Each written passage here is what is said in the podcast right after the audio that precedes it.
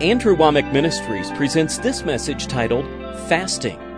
We pray that the Word of God will come alive in your heart as you listen. Praise the Lord. Today I'd like to share with you some things about fasting and about why fasting works, what it will accomplish, how to do it, and things like this that I believe will really benefit us. The very first thing to establish is that fasting is still a valid practice today. There's a lot of people, uh, as I was, that used to think that fasting was something that just you read about in the Bible days, but it wasn't for us. Now, basically, I've never really heard anybody teach against fasting, but the fact that so very few people do it, by precept we teach that it's not for us today. And so there's many people that literally don't understand the importance of fasting because it's not applied to us today. It's always something that we read about that people did in Bible days or in other Eastern religions or something, and very few people really understand that it is for us today. But it is. Now, a few scriptures to verify this. First of all, out of Matthew chapter six, in verse sixteen, Jesus was teaching in the Sermon on the Mount, and he said in verse sixteen, "Moreover, when ye fast, be not as the hypocrites, of a sad countenance, for they disfigure their faces, that they may appear unto man to fast. Verily I say unto you, they have their reward." Now, Jesus did not say, if you fast, but rather when you fast. Now, this shows us that it was the design of the Lord Jesus for us to fast. Now, many people would say, well, he was speaking to a specific group of people there. That doesn't apply to us. Well, if that doesn't apply to us, then none of the rest of the sixth chapter of Matthew applies to us. And that talks about prayer, talks about giving your alms. That talks about seeking first the kingdom of God and his righteousness, and all of these things shall be added unto us. No, in context, if those other things apply to us, this also applies to us. The Lord was talking about when we fast. It was just supposed that we would continue. It is definitely an established practice in the Old Covenant. There are many, many examples where the entire nation of Israel would fast all at one time for certain things. And there is no reason to believe that it has been suspended under the New Covenant. Another example of this is in Matthew chapter nine and verse fifteen. Here the disciples of John the Baptist came to Jesus and said, "Why do the Pharisees and us fast often, but you don't fast, nor your disciples?" And in verse fifteen, well, let me, I, that, I was paraphrasing that, and that's not exactly true. They said, "Why don't your disciples fast?" Jesus did fast, but his disciples did not. And in verse fifteen, "Jesus saith unto them, Can the children of the bride chamber mourn as long as the bridegroom is with them? But the days will come when the bridegroom shall be taken from them, and then shall they fast." Now, he's making a, a kind of a parable here to answer their question, and he's comparing himself to the bridegroom, and his disciples is the friend. And he says, you don't fast when you've got the bridegroom with you, but when the bridegroom is taken away, then they will fast. So he's saying that when I leave, in other words, after his bodily resurrection and ascension back unto the Father, there would be a time when they fast. Now, that is talking about the period of time that you and I live in, and Jesus right here said that during those periods of time, they would fast. Now, examples of New Testament believers fasting can be found all the way through the Bible. Paul said in Second Corinthians chapter eleven, verse twenty-seven, he's, he, when he was given his qualifications as an apostle, he said that he fasted often. Second Corinthians chapter eleven, verse twenty-seven, and you can see an example of his fasting in uh, Acts chapter nine, where after he had been uh, knocked to the ground by the light, and he went into Damascus, he fasted for three days. Also in Acts chapter twenty-seven, when he was shipwrecked, he fasted for uh, three days. The men on the ship there had fasted for fourteen days because they were in fear of losing their life, and they were seeking God, seeking help on it. So anyway, there are many, many examples of New Testament believers fasting. So fasting is a valid practice for us today. Now, let's get take some examples of people who fasted. Now, there's many, but just some of the main ones that will uh, you'll relate to and recognize real quickly are uh, Moses. He fasted. He went on an eighty-day fast. Now, what he did, actually, after he had brought the children of Israel out, he went to the Mount Sinai. He went up, first of all, for forty days and forty nights, and it says he didn't drink food, I mean, didn't drink water or eat food. For forty days and forty nights he came down out of the mountain, had the tables in his hand, and he saw the wickedness of the children of Israel and what they had done. He threw the tables down, broke them, and went immediately back up into the mountain and fasted another forty days and forty nights. So actually he went on an eighty-day fast, and he went without food or water. Now, there's some things here that need to be said as we first start talking about fasting. Now, these are just some natural physical truths that you cannot ignore when you fast. Now, some people think that because fasting is a spiritual thing that you can just uh, ignore the physical truth. That cannot be done.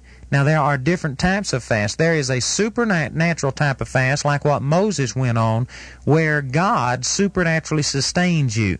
That also happened in First Kings chapter nineteen, verses four through eight. You'll find an instance there where Elijah was sitting down under a juniper tree, and he was complaining to God about he was the only one left that was serving him.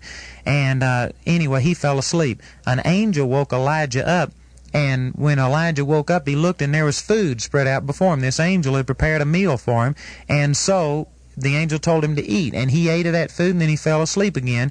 And then the angel woke him up again and told him to eat because the journey was too great for him. So he ate again, and this time he ran for three days solid in the strength of that food. He fasted for three days, and he was running that entire time, is what the Scripture says. And so that was a supernatural fast. God gave him a food that supernaturally sustained him for three days' worth of running. The first marathon runner recorded in the Bible. Now, that's a supernatural fast. And Moses' fast for going eighty days was supernatural, but that violates natural laws. Like, for instance, the uh, medical profession will tell you that up to forty days a person can fast without actually starting to die. Now, I know that that sounds contrary to some of us. Some of you probably feel like after a couple of hours that your body is literally starving and that you've got to give it something to eat. But that's not true. The medical profession will even tell you that fasting one day out of seven is healthy for you. It is actually a preventative health measure, because it will cleanse your body. It'll flush uh, poisons and, and corruptions and stuff like that out of you. And many medical doctors even advise people to fast one day out of seven. It is not damaging. You do not starve. It is actually beneficial. Up until forty days, you literally are not destroying your body. Now, that's a very big statement, and that could vary depending on how you treat yourself during that period of time, how active you are, and a lot of other things. But talking about a person that just separated themselves and was not out physically exerting themselves, uh, you could fast for up to forty days before you start to die. But anywhere from forty days on, your body, body is literally eating itself. It's destroying and tearing down the cells, trying to keep energy level up in the body and keep the vital organ functions going. And it'll actually start destroying uh, some of the parts of the body that are not as vital to keep the vital organs going. And so you literally start dying after forty days. Now, this gives real uh, understanding to why it was such a temptation for Jesus when he was tempted in Luke, the fourth chapter, Uh, during the temptation when Satan came to him and asked him to turn those stones into bread, because Jesus had been fasting for forty days. He literally had reached a point where his body was starving, and he had to have some food. And you'll remember after that temptation, the angels came to him and strengthened him supernaturally, or he would not have been able to get down off of that mountain.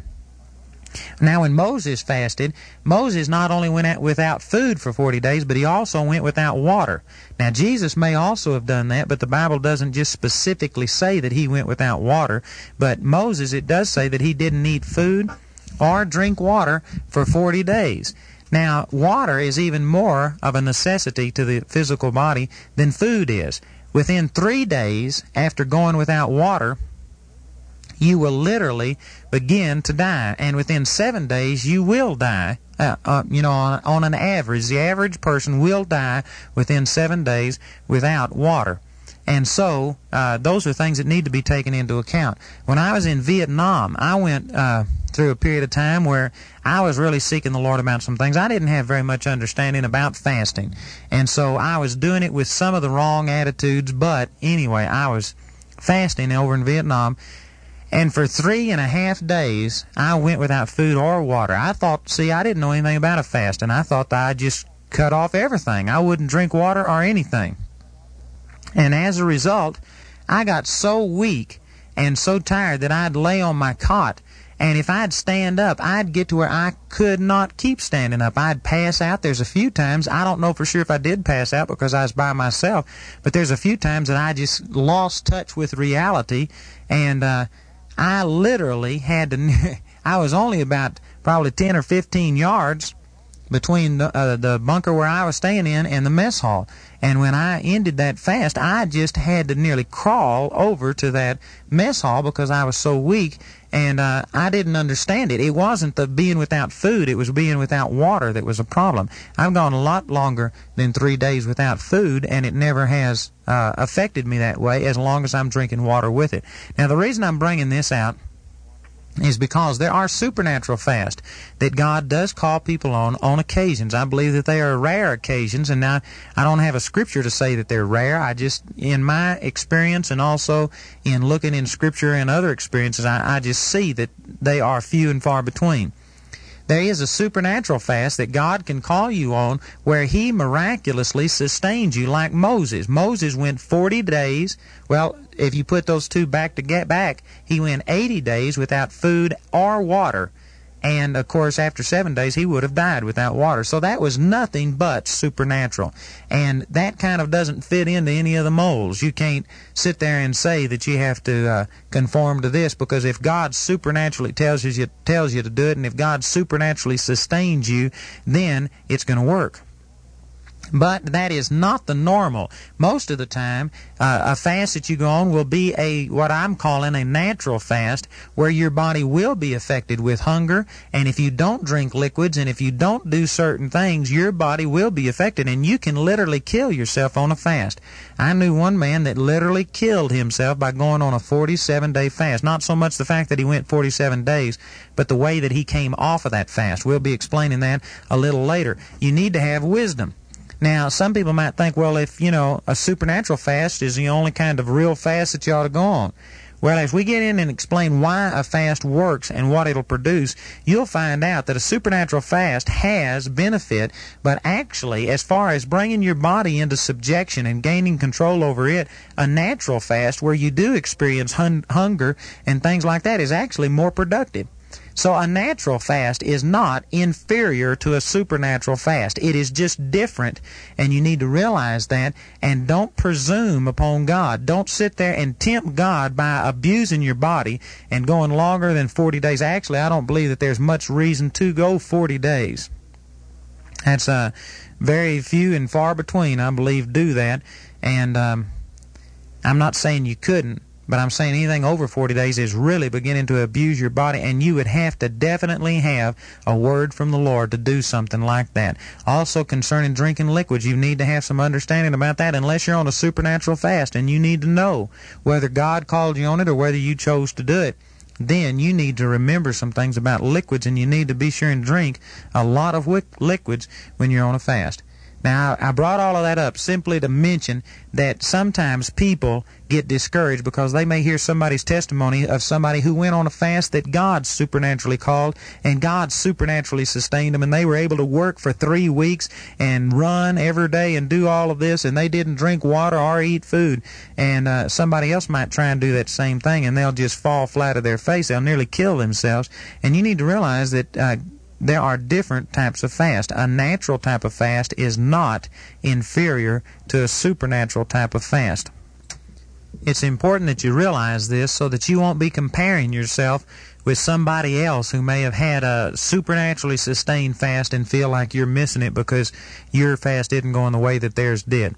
Also, it's important that you realize this. I've referred a couple of times to the fact that God called somebody on a fast. Many people have the mistaken impression that every time you fast, God has to specifically tell you to do it. That is not true. Now, he will do that sometimes because there will be things coming up in the future that you could handle much better if you had fasted and accomplished, you know, the right results through fasting. And so God will specifically sometimes tell you to do that. But basically, the majority of the time, the vast majority of the time, a fast is not something that God calls you on. It's something you choose to do on your own as free will sacrifice unto God. As we talk about what a fast will accomplish and how it works, you'll understand much, much more why that's so. But there's a comparison here between giving. Like many times the Lord will tell a person to give a specific amount of money, and He definitely does that because uh, I've had people give me money, I mean down to the very last penny of what I had to have. Now the Lord does that for a number of reasons. He does it because He wants to supply the need to that person. Also, sometimes He'll do it to help verify to that person that it's God that's supernaturally meeting that need. I mean, down to the last penny. There's no way that a physical human being could have known the exact figure of the amount needed. And so the Lord will tell you specifically to give your money here or to give it there. But that is not the basic way of giving. And there are many people who literally do not give properly because they wait on God to tell them every time where to give. Now, again, that's a valid way of giving, but the Bible says out of Second Corinthians chapter nine, it says, "Let every man give as he purposeth in his own heart, not grudgingly or of necessity." Now, that shows that there is definitely a time of giving when you are not required to give. God didn't tell you to give, but you just give of your own free will. God wants you to give sometimes just out of love for Him. He doesn't want to have to tell you every time that He wants you to give. Love is not truly uh, love unless it is free will. Now God, because of your obedience and because you want Him to tell you, will tell you where to put your money sometimes, but not every time. Many times He'll just want you to give simply as you have been ministered unto by Him or through one of His ministers. And so that's a valid way of giving. It's the same thing with fasting. Fasting is is sometimes called because of a certain reason. Maybe you're going to come up against something that you really need, the extra power that fasting will produce in your life, but you should not always wait on God to call a fast. There are certain times that you declare a fast in your life. There are many examples in the Bible where a king or a priest or somebody would call a fast for an entire nation. And they would meet together and fast. It didn't say God did it. It said people did it, and God honored it. And so you need to realize that. Now, we were talking about the fact that other Bible characters fasted. We mentioned Moses. David fasted in Second Samuel chapter twelve. Elijah fasted. We use that example in First Kings chapter nineteen. Daniel fasted on a number of occasions. One of them is Daniel chapter ten. Jesus fasted. Paul fasted. And uh, something about Jesus fasting, it's important that you realize a lot of people think fasting is just for when you've blown it real bad. That, man, if you're really in a desperate situation, then's when you need to fast. Well, when you're in a desperate situation, that's definitely a good time to fast, and it will accomplish. But Jesus never got in any desperate situations. Jesus didn't fast because he had really blown it or because he was so bad off or because he was wicked. He was none of those things. Jesus was sinless. He was the perfect Son of God, and yet he fasted many, many times. Now, that shows that fasting is not just to get yourself out of a hole. Fasting is also a preventative thing. Fasting is a way of making yourself sensitive to the things of God. And not only sin can harden you towards the things of God, just walking through this world, if you pay attention to it, if you keep your mind stayed on that, that can harden you to the things of God. I personally believe that's the reason Jesus fasted, was because he was walking in a world that nearly every sense knowledge he had was trying to impart carnal knowledge to him, and he had to keep his mind stayed on God, so he'd withdraw and fast. And so it's important to realize that these uh, Jesus himself and these other great men of God uh, used fasting, and so therefore it is a valid thing in our life. You will not find a man of God who is really used who does not use fasting. It is a powerful tool in a person's life. Before we get into exactly what fasting will accomplish, I'd like to say this, that fasting can be misused.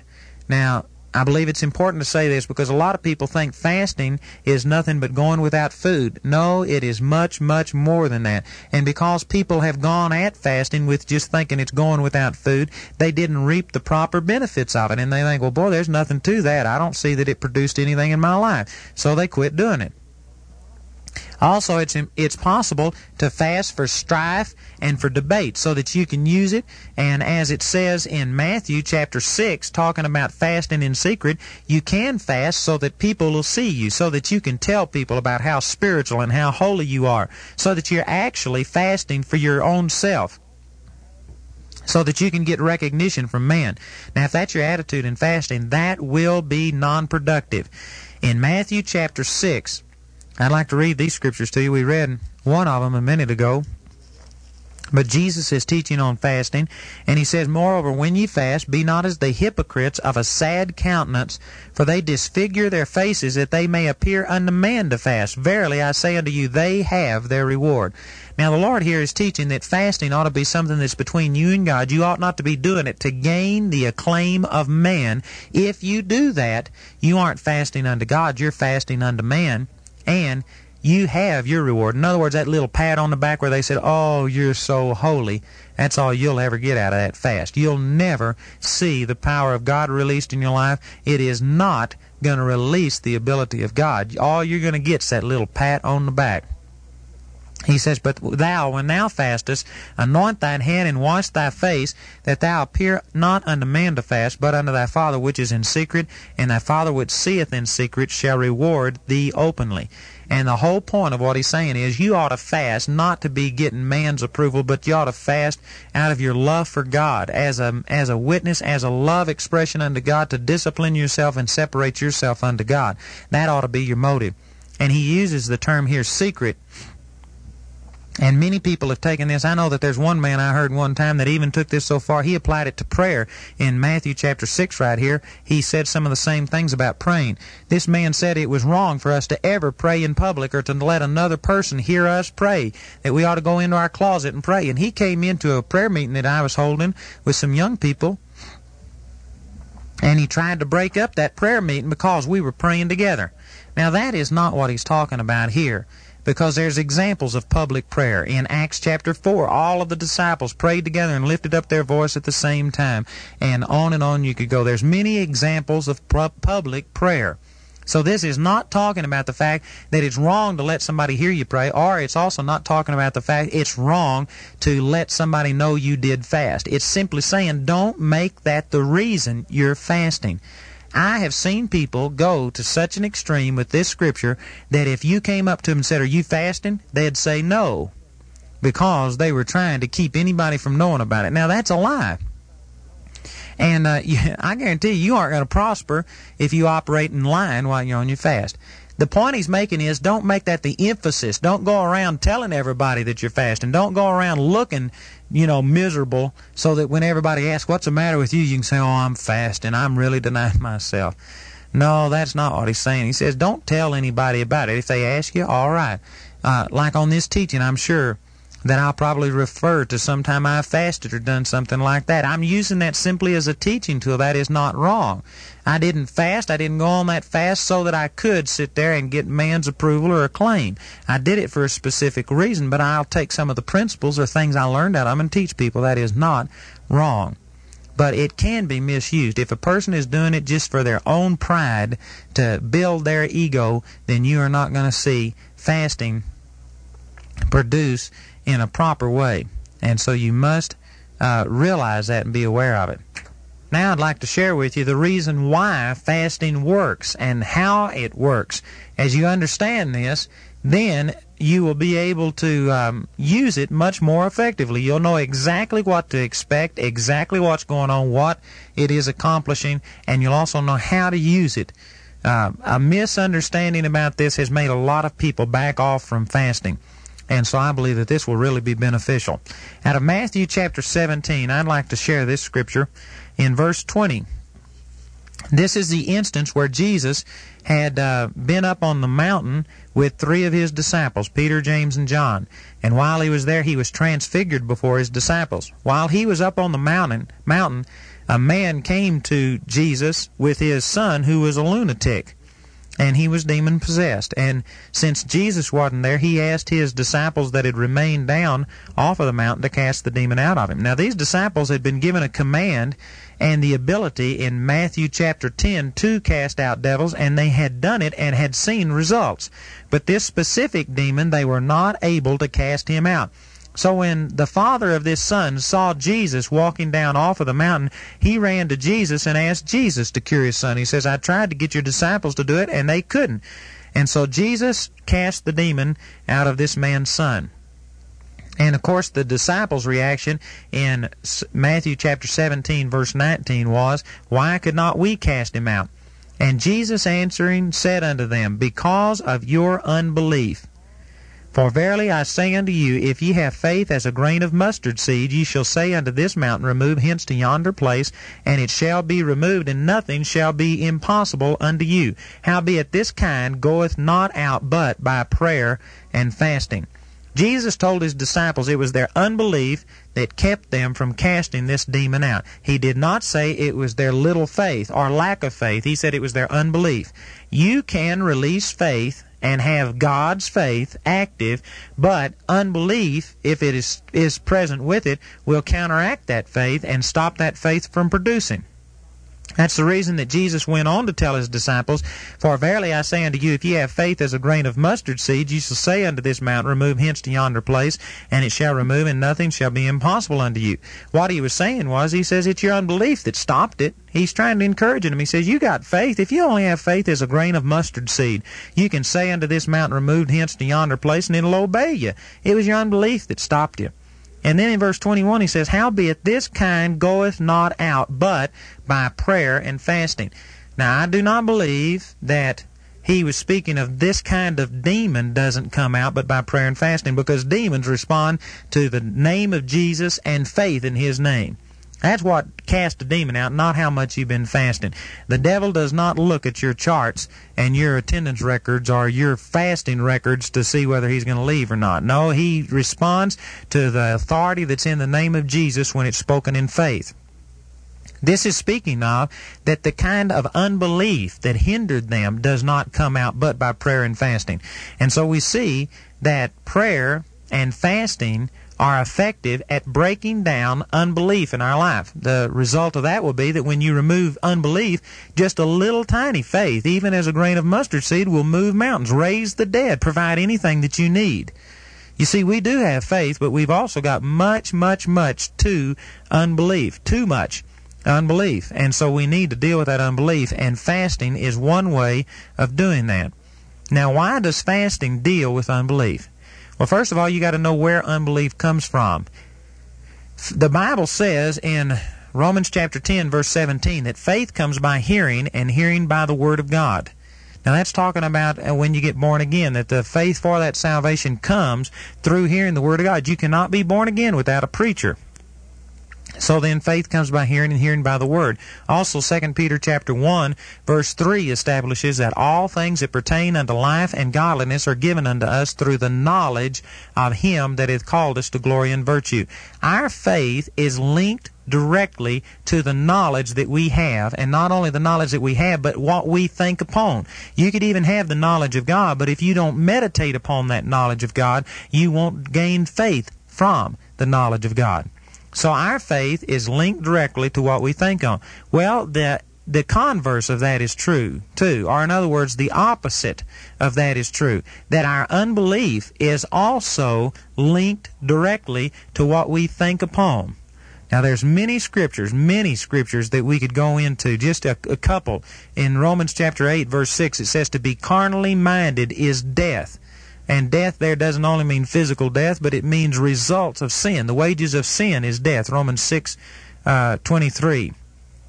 And right there, it means unbelief is definitely a form of death. It's really what produces physical death in your body. It comes through keeping your mind stayed on carnal things. Carnal does not have to mean sin. All sin is carnal, but not all carnal things are sin. Carnal simply means of the five senses or the natural realm. A person could be a very godly person in the sense that they don't go out and commit adultery, steal, kill, hate children, or do things like that, and yet they could be a very carnal person. There are many examples of good, moral people in the United States who live a very good life, but they are carnal. They don't really dominate themselves with spiritual truths. They just don't get into the wickedness that some people get into, but their life is totally caught up in the normal. When it comes to dealing with healing, They haven't been out living in sin, but they also have not been really meditating on the things of God and keeping their mind stayed upon it, and so they'll relate to sickness because that's what the natural realm is. It has sickness in it. They'll relate to the natural thing. They'll re- always be dominated by the natural instead of the supernatural. Now, that's carnal. That's how unbelief comes, is through what you keep your mind stayed upon. Now, this is the reason that fasting is so important in destroying unbelief, because when you fast, you have to take your attention off of the physical realm and put it on the spiritual realm to persist in a fast. When you begin to fast, your physical body will begin to rebel at that because it wants food. Your natural senses, if they have been fed continually on the natural realm, Uh, they will begin to rebel when you withdraw from your daily activities. Now, this is something else that needs to really be understood, that a fast, to be effective, you need to withdraw yourself. Now, that's the most productive fast that there is, is when you can separate yourself, like from your job or from a certain situation, and just seclude yourself and put all of your attention on the Lord. In other words, the reason you're really doing without food is because you are spending so much time with your attention stayed upon God that you don't have time time to eat. You aren't taking time to do your work. You aren't taking time to do anything else. You are staying all of your attention upon God. Now, that's the best fast that there is. There's abbreviations of that. There's all kinds of fasting that you can do, and you can fast and still go about your daily job. Now, that can still be very productive. Of course, it won't be quite as productive as completely withdrawing yourself, but it's still a valid form of fast, and you can do it, and it will help you. And if you're in a position where you simply can't get loose, I still would uh, practice that type of fast. But anyway, one of the one of the main principles of a fast is withdrawing yourself from other things. For instance, a person that says, well, I'm fasting, and all they're doing is going without food, but they're still sitting in front of the T V and watching stuff. I'm talking about even if it's a so-called decent T V show, you are not really fasting, because the basic principle of a fast is to put your attention totally upon God, to just turn towards God, withdraw yourself from things. Now, the reason this is so productive, you see, is because Satan comes at us through our physical senses. We are a spirit. Our spirit is the part of us that was born again. It's the part that's changed. It's the part that God inhabits. Now, he lives in our body, but he specifically inhabits our spirit. Our spirit is the part of us that's changed. Our physical body is not changed. Our mental or emotional realm is not changed also. Now, they're subject to change, but they don't automatically change at conversion. The part of us that change is, uh, changes is our inner man, and that's our spirit. We are supposed to walk in the Spirit, as it says in Galatians chapter five. We're supposed to follow the leading of the Spirit. In John chapter four, verse twenty-four, the Bible says, God is a Spirit, and those that worship Him must worship Him in spirit and in truth. We approach unto God with our spirit, not in our natural man, but through our spirit. That's how we contact and really communicate with God. That's also how God communicates with us. So everything we receive from God comes through our spirit. The wisdom, the knowledge of God, the voice of God, the leadership of God, the healing of God, the prosperity of God, everything comes through our spirit first. We renew our mind to it and learn how to submit our bodies to it. So the spirit should be in control. Now, a person that's having problems in their life, usually it's because Satan has got in somewhere and messed up things, and Satan uh, was able to do it because we allowed him to some way. He either got us through our ignorance or through out-and-out rebellion, disobedience to God, or through neglect. Lots of times we can just neglect. We can get occupied with things of the natural, and we can lose a battle by default simply because we didn't get in and apply our spiritual weapons. But you see, even though Satan is the author of things, and he is the one that's getting in and fighting against the things of God, it can't really accomplish anything unless somehow or another we submit to it. And the way we submit to it is with our emotional realm. We let the physical dominate us. Like, for instance, m- most people have let their body dictate to them. When they uh, say at the end of the day they they want to spend time studying the Word or praying or fellowshipping with God, but their body's tired and their body says, oh, we're going to sleep. And uh, there is a battle right there. You see, the body is wanting to do one thing. The spiritual man is wanting to do another thing. And there's a conflict going on. Most people have given so much place to their physical body that their body will dominate them. Now, that same body, if it was to sit down in front of a T V set and watch a football game, could get excited, see, and revive. But it will go to rebelling at the things of God. This is what it says in Galatians chapter five. It says that the flesh lusteth against the spirit, and the spirit against the flesh. Now, that's not only talking about the physical body, but that's talking about the entire realm outside of the born-again part of us. The soul and the body together lust against the spirit, and the spirit against them. In other words, there's a warfare going on. Satan, through your emotions, is trying to entice you and get you to do things contrary to God. Now, I'm not only talking about sin. Now, that does apply to sin, but just natural knowledge. Natural knowledge will also stop the faith of God. Like, let's go back to Matthew chapter seventeen, where these disciples could not cast out this demon, and it was because of unbelief. It was not unbel- their ki- kind of unbelief was not the kind of unbelief that said, I don't believe God can do it. They did believe it. They had already seen demons cast out. They had already cast out demons. And the very fact that they tried to cast this demon out shows that they knew God had given them power and that they could do it. I honestly believe that the problem was that they saw this boy wallow on the ground and foam.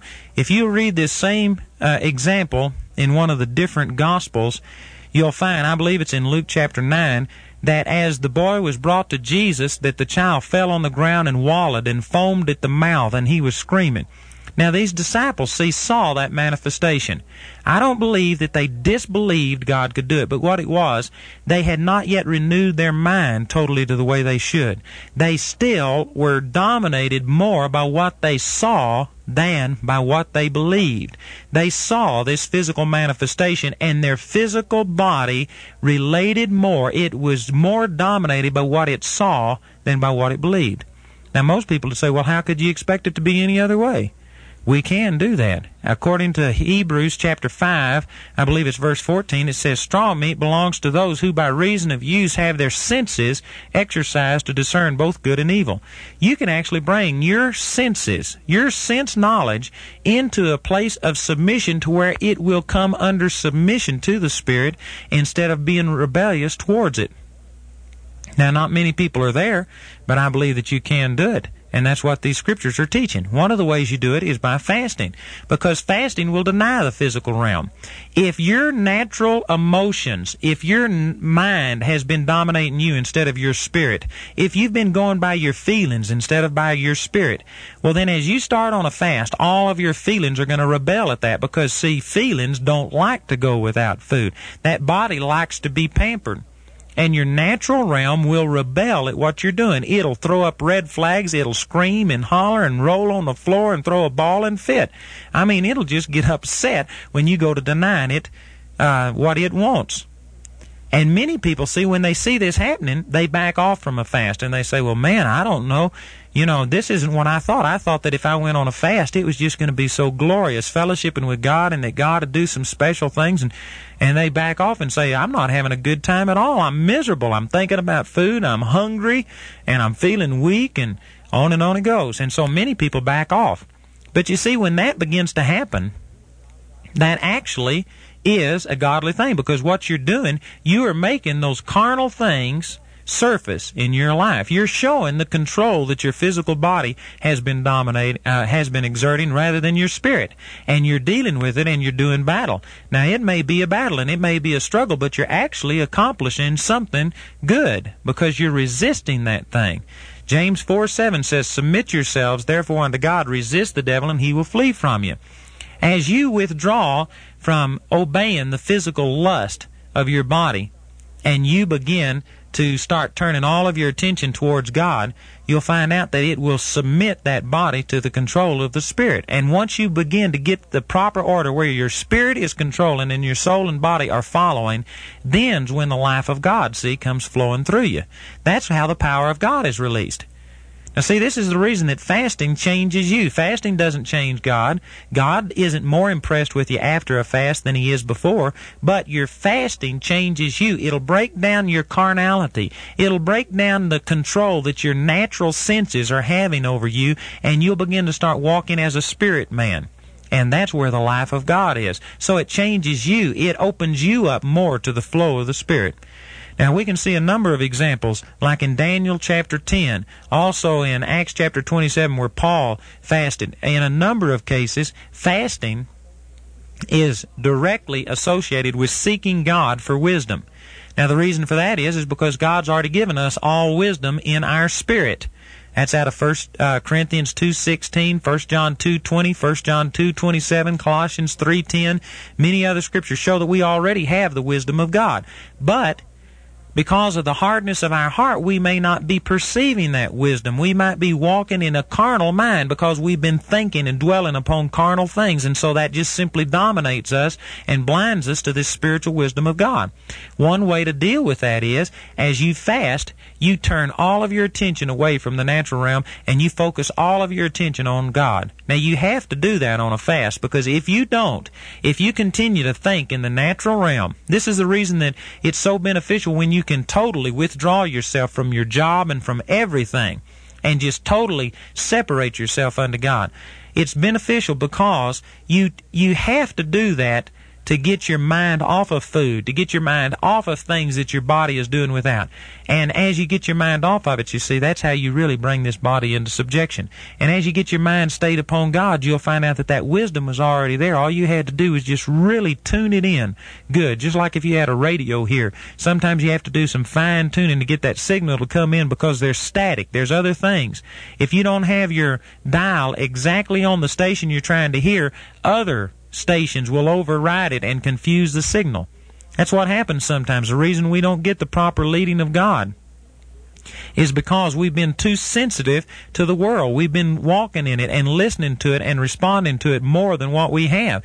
God is still speaking, but we simply don't hear him because our attention has been diverted. So we withdraw from the world, focus our attention on God, and fine-tune it. And as we do, the Lord, see, he was speaking the whole time, but now we're able to hear him. And we pick up on it, and we begin to operate accordingly. Now, that basically is why a fast is so important. That's why it'll break unbelief, because unbelief has to be fed. Unbelief must be fed, just like faith has to be fed. You have to continually meditate on the Word of God to operate in faith. You have to meditate on the things of the devil to operate in doubt and unbelief. And it's a good discipline for us to withdraw ourselves from doubt and unbelief.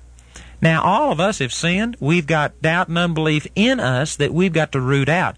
But even Jesus, who was sinless, fasted, and I believe that this is one of the reasons that he did it, was because although he had no sin, there was continual sin around about him. There was continual negative things. His natural senses could relate to the physical things that he saw.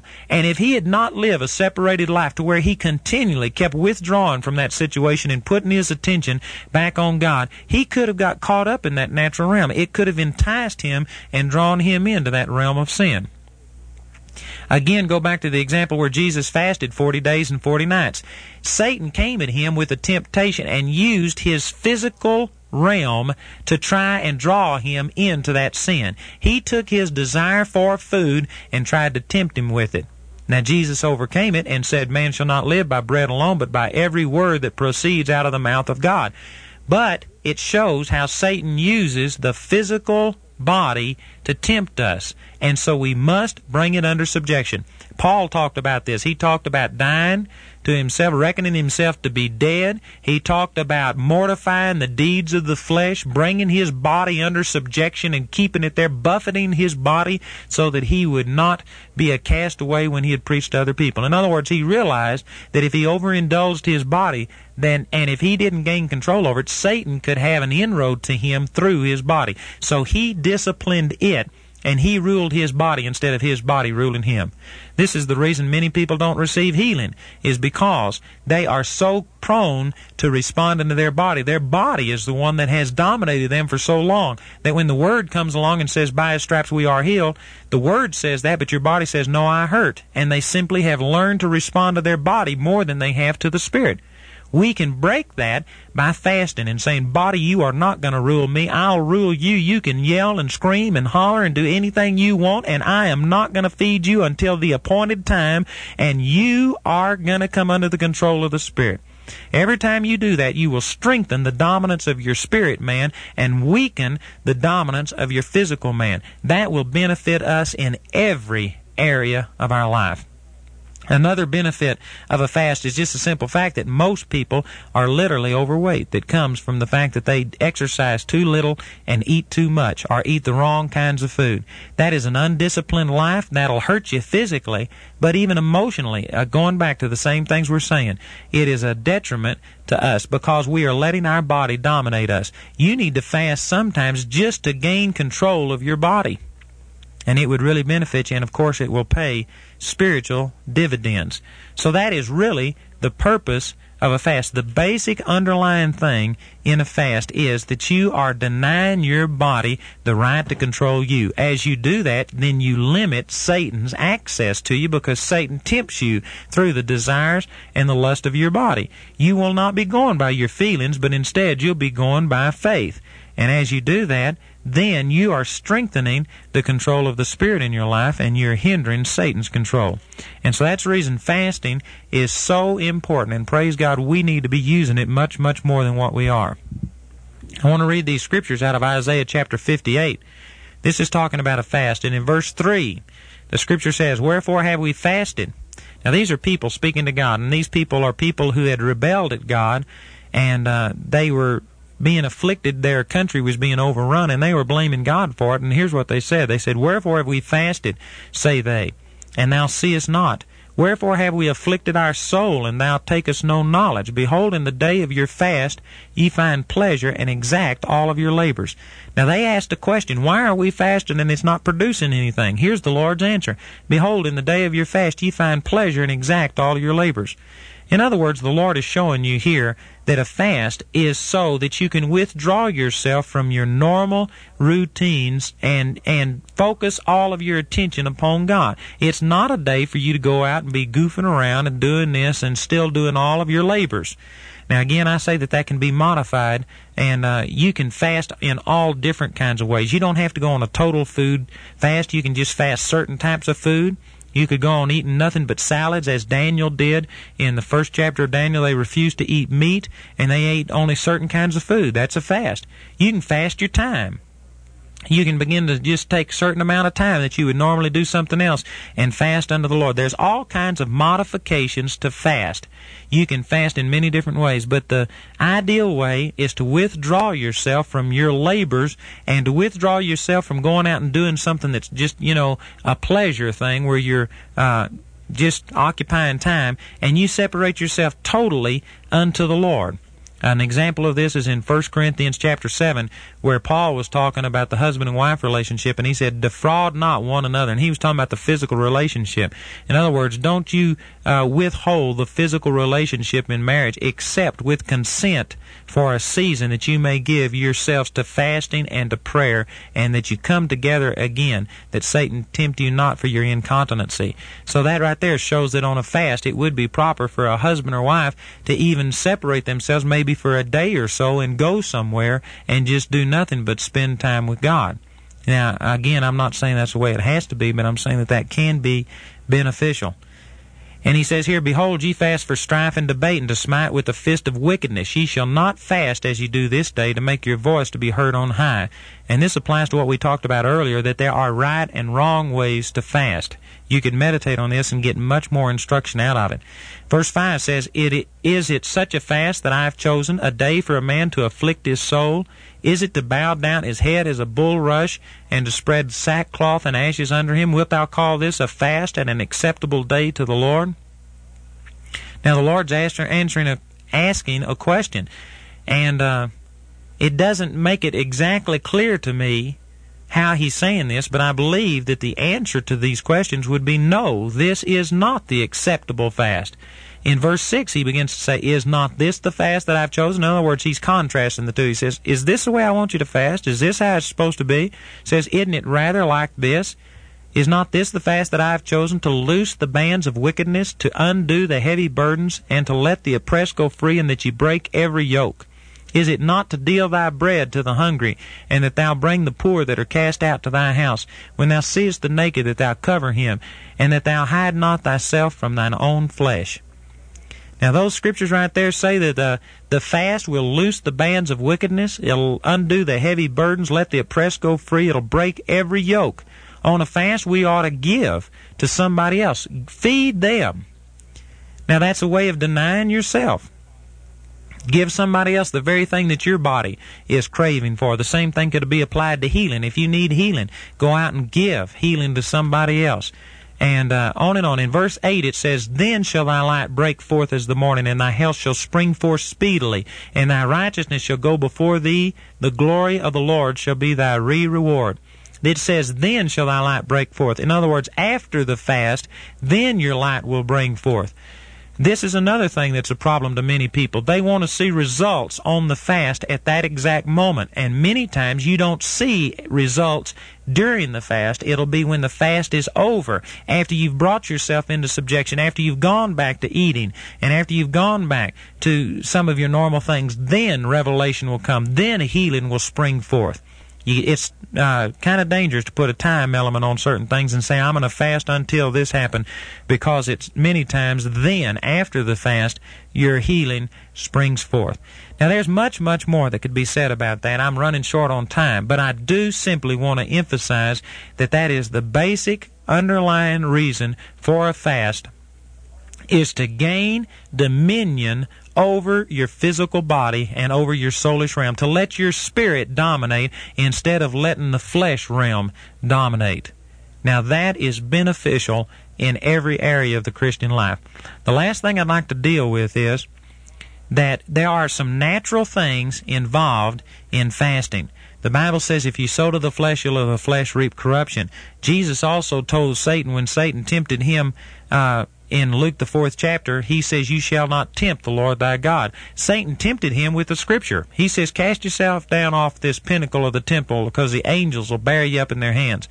But you see, what he missed was, you don't just go throwing yourself off that temple. Now, if you fell off, God would protect you, from Psalms chapter ninety-one, but you don't do it intentionally, tempting God. You don't go drink poison to see if Mark chapter sixteen, verses seventeen and eighteen will work. But if you drink poison, then it won't harm you if you're standing in faith on that Scripture.